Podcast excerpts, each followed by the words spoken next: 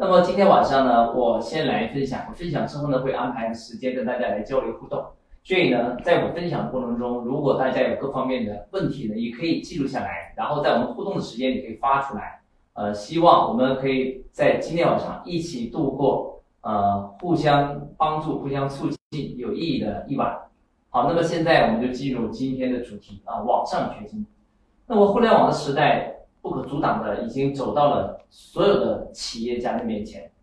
那么该怎么把企业转型成为网上的生意啊？如何在网上去创造财富？我们今天晚上来探讨这个话题。那在我们今天晚上开始之前呢，我们跟大家讲一个非常经典的优秀的企业成功的案例，我们一起来看一下。那么大家来看，那么这家公司呢，相信很多人应该很熟悉啊，它是世界上最成功的电商网站之一啊，发源于美国的啊亚马逊。那么它的创始人呢叫杰夫贝索斯。他已经成为世界首富，个人的资产超过一千亿美金。那么今天晚上我讲的不是亚马逊那些复杂的电商的业务，我讲的是它这几年发展速度最快、利润最高的，是我们今天晚上研究一个重点的业务，就是亚马逊的云服务。那么它的云服务跟一般的电商有什么区别呢？一般的电商是把一个产品啊，比如说衣服啊、鞋子啊、手表。卖掉，那么这个交易就结束了。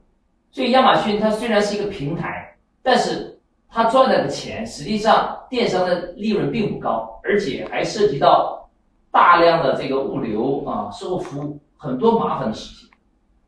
后来呢，这个杰夫贝佐斯他就发现，很多创业者有在网上去放他的数据，存储他的网页的需要，那么亚马逊于是就推出来叫做。啊，这个 AWS 啊，叫云服务系统，这里边包括什么呢？云存储，比如说你可以把你的数据存到它的服务器上面去，那么你随需就可以调用这个数据，比如说你个人的相片呢，你往来的公函呢，你企业办公的各种文档呢，好，这一种服务叫做云存储。那么第二个呢，就是云计算啊，比如说你有些特殊的这个加工处理，你自己的电脑的 CPU 啊计算能力不够，你可以调用它的。啊，远端的服务器的计算能力帮你做后端的处理，所以他把很多个人电脑需要完成的任务、存储啊、计算呢，都搬到了云上去。那么它相当于成为个人电脑的一个应用的延伸。那么这一套业务到目前为止已经成为亚马逊最暴利的业务。亚马逊绝大部分的利润是来源于它的云服务。当然，在国内云服务这两年成长速度也非常的快。啊，目前国内市场最大的就是阿里云。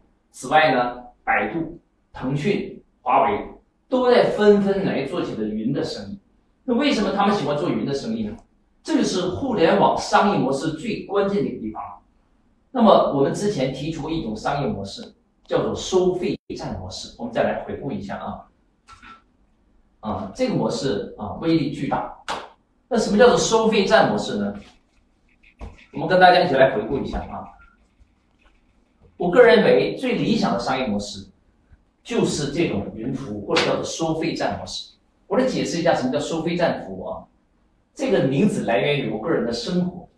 我经常呢在呃生活之中去观察哪里有新的机会。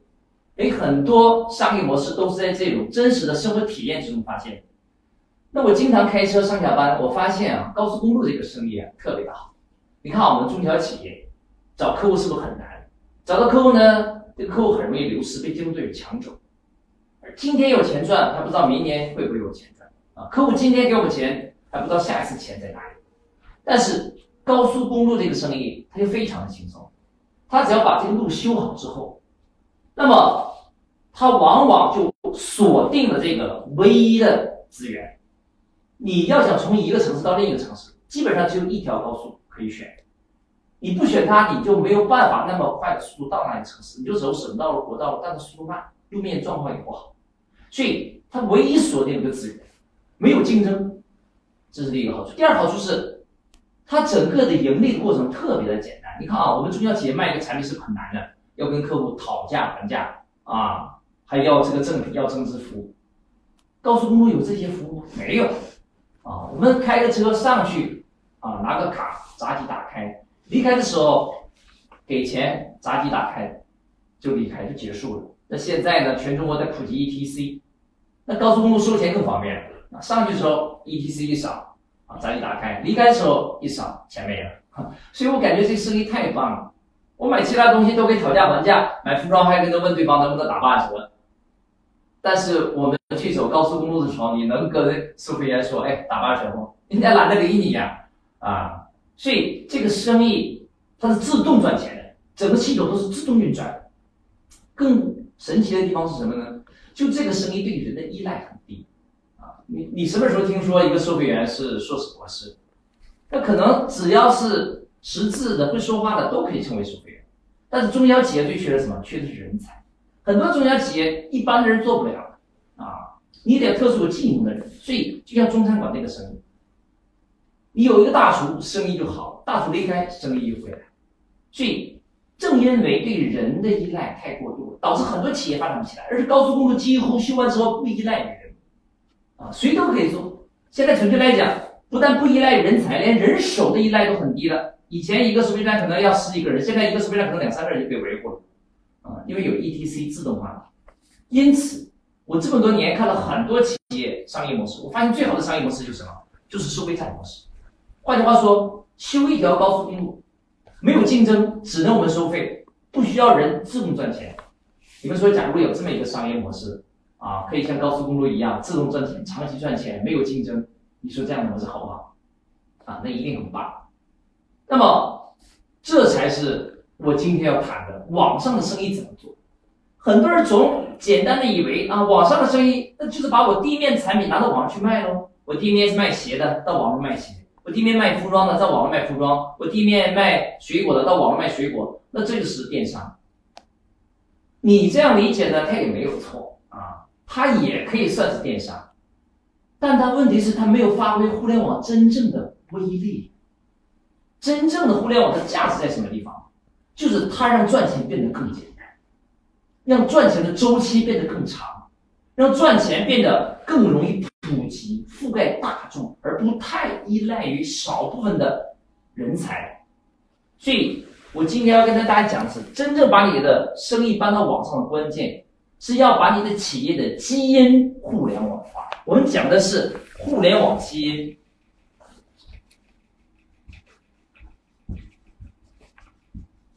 那什么叫互联网基因呢？不是简简单单把产品放到网上去卖，而是把你企业彻底改造成为一个网上高速公路的收费站。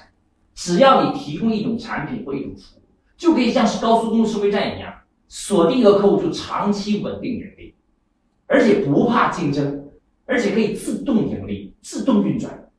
那么，亚马逊的云服务就是这个样子。只要你公司有网站。你寄存在阿里云上、亚马逊的云上、腾讯云上、百度云上，除非你公司的网站不运营了，否则你每一年都要持续给他交钱。这难道不是一个网上的收费站吗？所以，这才是我今天晚上讲的网上决定的关键，就是要把你公司的商业模式改造成为收费站模式，然后通过互联网的技术去实现它。那很多人说，只要是那我是一个非常传统的公司啊，我怎么可能那么容易就转型成为收费站？我又没有阿里的技术，有没有亚马逊的财力？啊，在我来看，技术跟财力重不重要也重要，但它不是最大的核心。最大的核心是什么？是知识跟智慧。啊，我今天给你讲一个案例啊。那么在广州啊，我有一个学员啊，他呢就是一个传统的卖设备的小工厂的老板。他做什么设备呢？啊，你们很多人都喝过奶茶吧？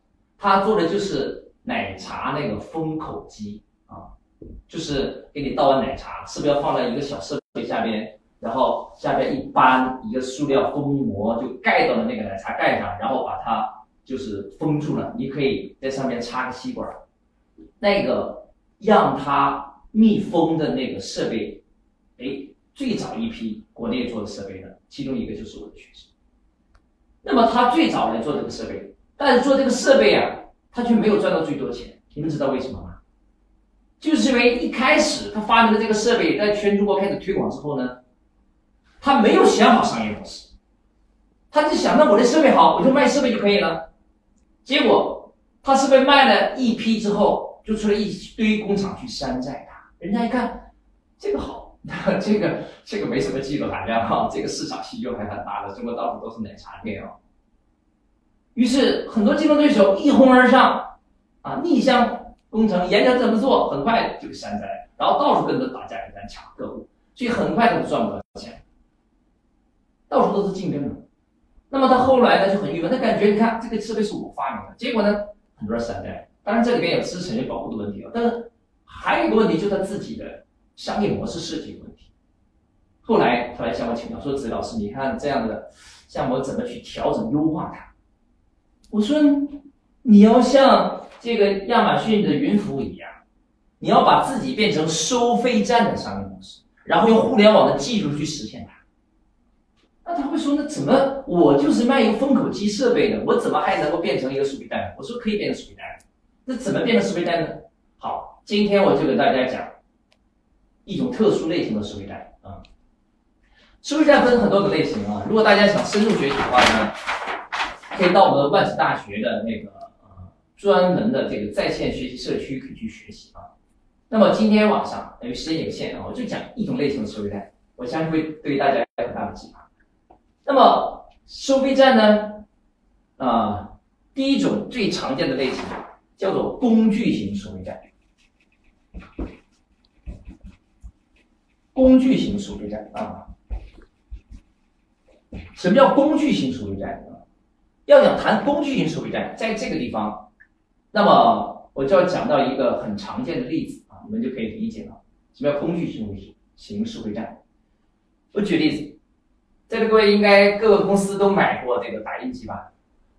那么你们知道打印机生产的品牌商，他靠打印机赚钱吗？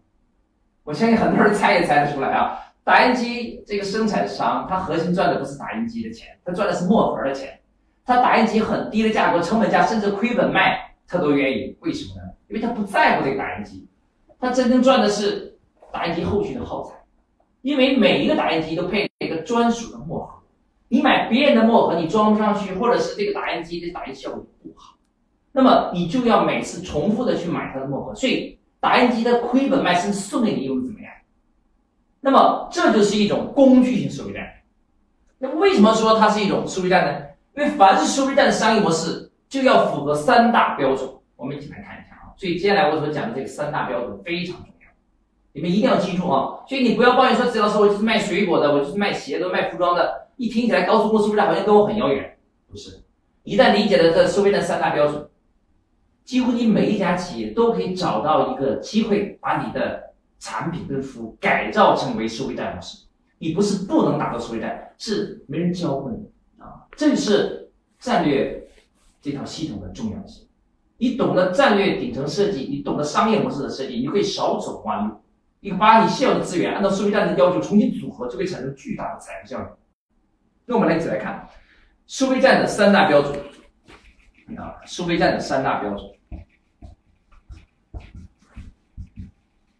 就是什么样的项目我们可以称之为收费站，什么样的项目我们不能成为收费站呢？好，我们来看收费站三大标准。那么第一个标准，我们想一想高速公路整个运作过程中啊。是不是对人的依赖很低呀？是不是只要我们开车上去，它就能赚钱，对不对？好，那么我们称之为对人依赖很低的项目叫做自动化。什么叫自动化？高速公路就是这样，它不需要一流的销售人员，它就可以持续赚钱。所以它首先降低了对人才的依赖。那后来呢？它连收费员都不需要了。以前普通学历都可以做，后来连收费员都不需要，因为有了 ETC，所以它不但不依赖于人才，它连人手都依赖很低。所以自动化的意思是什么？是最大化的做到无人化。因为人是双刃剑的，企业成功依赖人才，但是人才也是最容易流失的资产。所以，如果你的项目特别依赖一两个人才的运转，这一两个人才一旦流失，你企业就会瞬间崩盘。因此，解决对人才依赖最好的方法是什么？就是我设计我这个商业模式的时候，我就降低对人才的依赖。这个人来了，我且能运转；这个人走了，我一样能运转，这才是关键。那么，就好像我刚才说的打印机跟墨盒那个空气数据站，整个打印机在帮这个公司赚钱的过程之中，它需要特殊的人才吗？它需要一个博士生天天帮你维修打印机吗？那可能一个普通的技师都可以修，甚至打印机便宜到连修都不用修，坏了再给你换个新的。所以它在运转使用过程中，不需要太多的人手，啊，也不需要太多的人才，所以它能够批量复制。如果你这个生意每服务一个客户都需要一个专人去做，你不能批量复制，一切能做到吗？所以做收费站的第一个标准，它必须就要做到自动化。好，接下来第二个标准，高速公路修一条高速公路，它赚钱不是赚一两年吧？它一旦修完了，至少持续会盈利二十年乃至三十年，这么长时间里面，它都可以持续稳定赚钱。那么这就是中小企业。追求的很多中小企业都害怕生存的时间太短，所以我们就要想办法在我们商业模式里面加一条，叫做长期，所以我们称为叫长期化，就是我这个项目可以长期安全、持续、稳定盈利。亚马逊的云服务就是这样，你一旦把你的网页、你公司的数据资料放到这个云上，一年、两年、三年、四年、五年。都可以持续收钱，而且你在这个平台上面存的数据越多，你越很难迁移走，因为它形成了一个庞大的一个成本。你要想迁移走，意味着你过去的数据你都不要，或者是你要把过去数据 download 下来重新上传，这个巨大的工作量。所以很多企业，他为了减少麻烦，他就不去修改他这个数据存储空间，他不去迁移他的数据，因此我们就可以持续稳定盈利。所以亚马逊的云服务估值是非常高，一般的企业估值才能十倍、二十倍，像这样的企业它可以估值到四五十倍以上，因为人们看好它未来的发展。这就是数位站项目的一个巨大的威力，就是它可以常年稳定赚钱，不是赚一年两年，是赚三年、十年乃至二十年，像高速公路可以做到三十年。啊，为什么李嘉诚啊的资本从香港撤出到了英国，重点投资英国的自来水公司？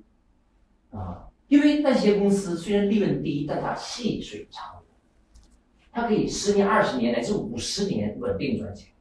越大资本，它越追求的就是安全性、稳定性、长期性。啊，所以经常有学员说：“陈老师，我的公司打算做上市准备，那么我怎么吸引投资方？”我说：“你要想吸引投资方，你必须把自己的项目改造成为收费站项目，因为只有收费站项目，资本方是最喜欢的。一，它不依赖特别多的人，自动运转；第二，他可以赚很多年的钱，资本的确定性比较高，安全性比较高，所以收费站它不但可以让我们企业长治久安，它可以吸引大资本啊。那么长期化怎么做？就是要锁定客户的不可改变的需求点啊，它不好迁移的点，有必然的点啊，最好锁定客户的刚性需求啊，我们称为刚需啊。这样，你只要锁定客户，哪怕开发客户成本高，你也不怕，你可以长期稳定盈利。好，这是我说的第二条，叫长期。那么接下来第三个，啊，第三个叫什么呢？叫做排他化。这个应该很容易理解啊。为什么很多企业一开始进入一个市场容易赚钱，但后面不好赚？因为有竞争。竞争是谁造成的？是多种因素造成。但是最大的因素是你战略设计的时候，你没有考虑到屏蔽竞争的问题。因此，在我们设计战略的时候，最好的方式在启动第一天，我就不怕竞争。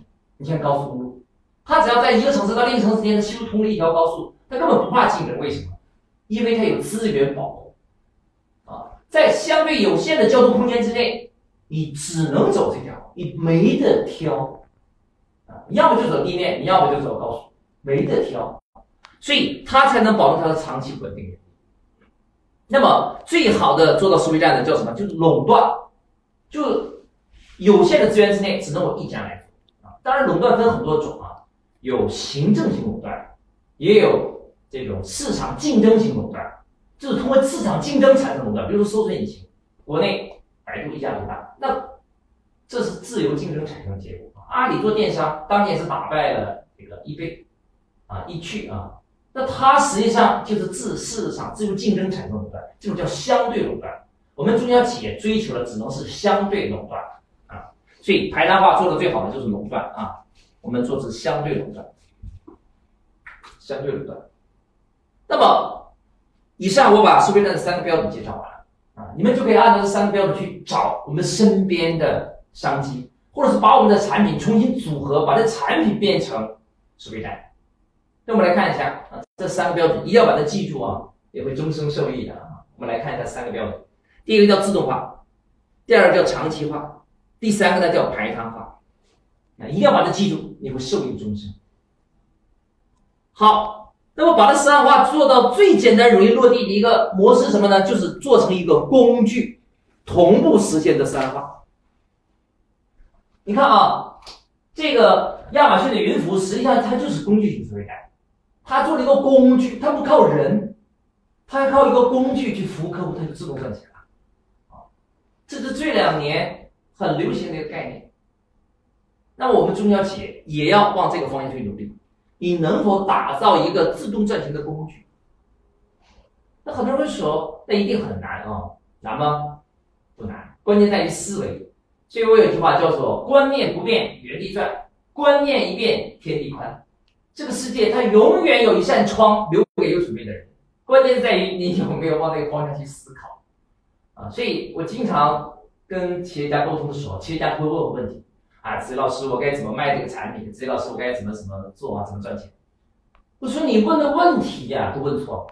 问对问题是解决问题的一半，你问错问题，它就会向错的方向引导。比如说，你问我，哎，子怡老师，这个产品我怎么卖？那么你一出口，我就知道你思考的是一次性赚钱，就赚了一次钱就拉倒。卖掉卖掉之后怎么办呢？那还要重新卖。所以你这个思维，它就不是收费站思维。它不是好的商业模式的思维，那好的商业模式的思维，收费站思维该怎么问问题呢？今天我教给大家，我这个段话很重要哦，你要学会问对问题赚大钱哦。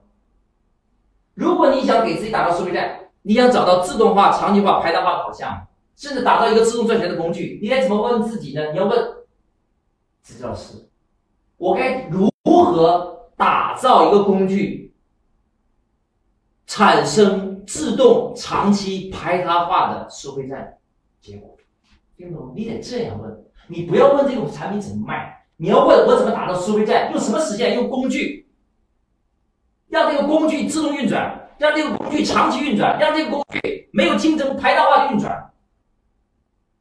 当你的思考方向是我打造一个自动运转、长期运转、不怕竞争的运转，当你往这个方向使劲的时候。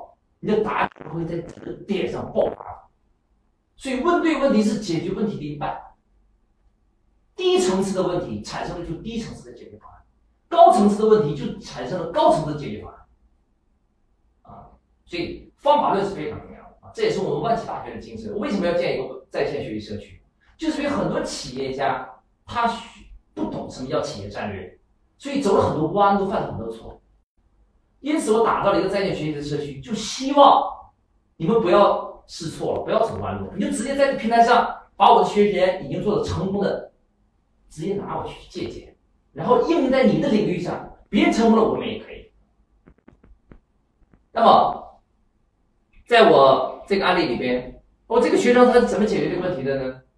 就是我刚才说的，向工具型收的方向去思不要担心。我怎么卖这个奶茶封口机？他现在思考的方向是我怎么通过封口机产生自动盈利？怎么把封口机变成我自动赚钱的工具就好？这就叫做互联网基因，大家听懂吗？所以至于它是不是在网上推并不重要，很多情况下它互联网基因不一定在网上推哦，它很可以在地面推。比如说阿里巴巴，你说是个互联网公司吧？但你知道吗？阿里巴巴的客户大部分都是地面会销搞出来的。因为在九九年做电商的时候，中国人有几个老板知道互联网啊？有几个老板在互联网做生意的？是他通过阿里铁军打造强大营销部队，是通过地面这种陌生拜访、地面会销托起来接客户。所以，互联网基因不代表在互联网上找客户，互联网基因是意味着你用互联网的技术实现了收费站的项目，然后整合网上网下所有的资源去推动它。客户在哪里，我就去哪里，而不是说逼着自己啊，在网上找客户，那不一定。网上有客户，我去网上找；地面有客户，我去地面找。关键是我的基因是互联网，我的基因是社会战，这才是真真正正的啊战略思维。所以学习战略才能根本解决企业问题。研究战术性的东西，短期有效，长期无效。好，那么再回到这个项目里边来，我讲完这些铺垫知识，这答案就呼之欲出了，就很简单了。最终他怎么做了呢？好，第一代封口机只能封圆的，他现在推出了第二代，可以封方形的、矩形的、不规则的形状。啊，那种特殊的封口机，它就不再像以前那样去卖了，它改了一个模式，叫什么呢？叫做送啊。别人抄袭我，因为你卖机器。今天我就不怕你抄袭，我不卖机器，我送机器。我唯一的要求什么？你在我这里买耗材，而且他的耗材做了一个特殊的接口，只有他卖的耗材才能安到他机器上。于是就把这个企业改造成了一家工具型收费站的公司，然后发动全中国的力量帮他去推这个机器，送这个机器，生意就水到渠成，自动涌来，整个企业就焕然一新。大家听懂吗？这才是真真正正的互联网思维，这就是云服务思维，这就是收费站思维，这是工具型收费站的思维。希望对大家有所启发。当卖出现竞争的时候，我送，因为我送的目的是为了产生自动赚钱的系统，让它自动盈利，长期盈利，不怕竞争。那你卖我送，你能 PK 到我送的人吗？好，一下占领了客户。那客户他要用机器，就要买耗材来找我买，别人的耗材装不上去。我就赚耗材的钱，只要用一天我赚一天，所以长期赚钱。你用耗材我赚钱，所以叫自动赚钱。你一旦使用我的机器，你不需要别人的机器的耗，你的市场会有垄断，叫排他化赚钱，大家听懂吗？所以这才是真真正正的商业模式，这就是战略思考，也是我今天晚上讲的重点。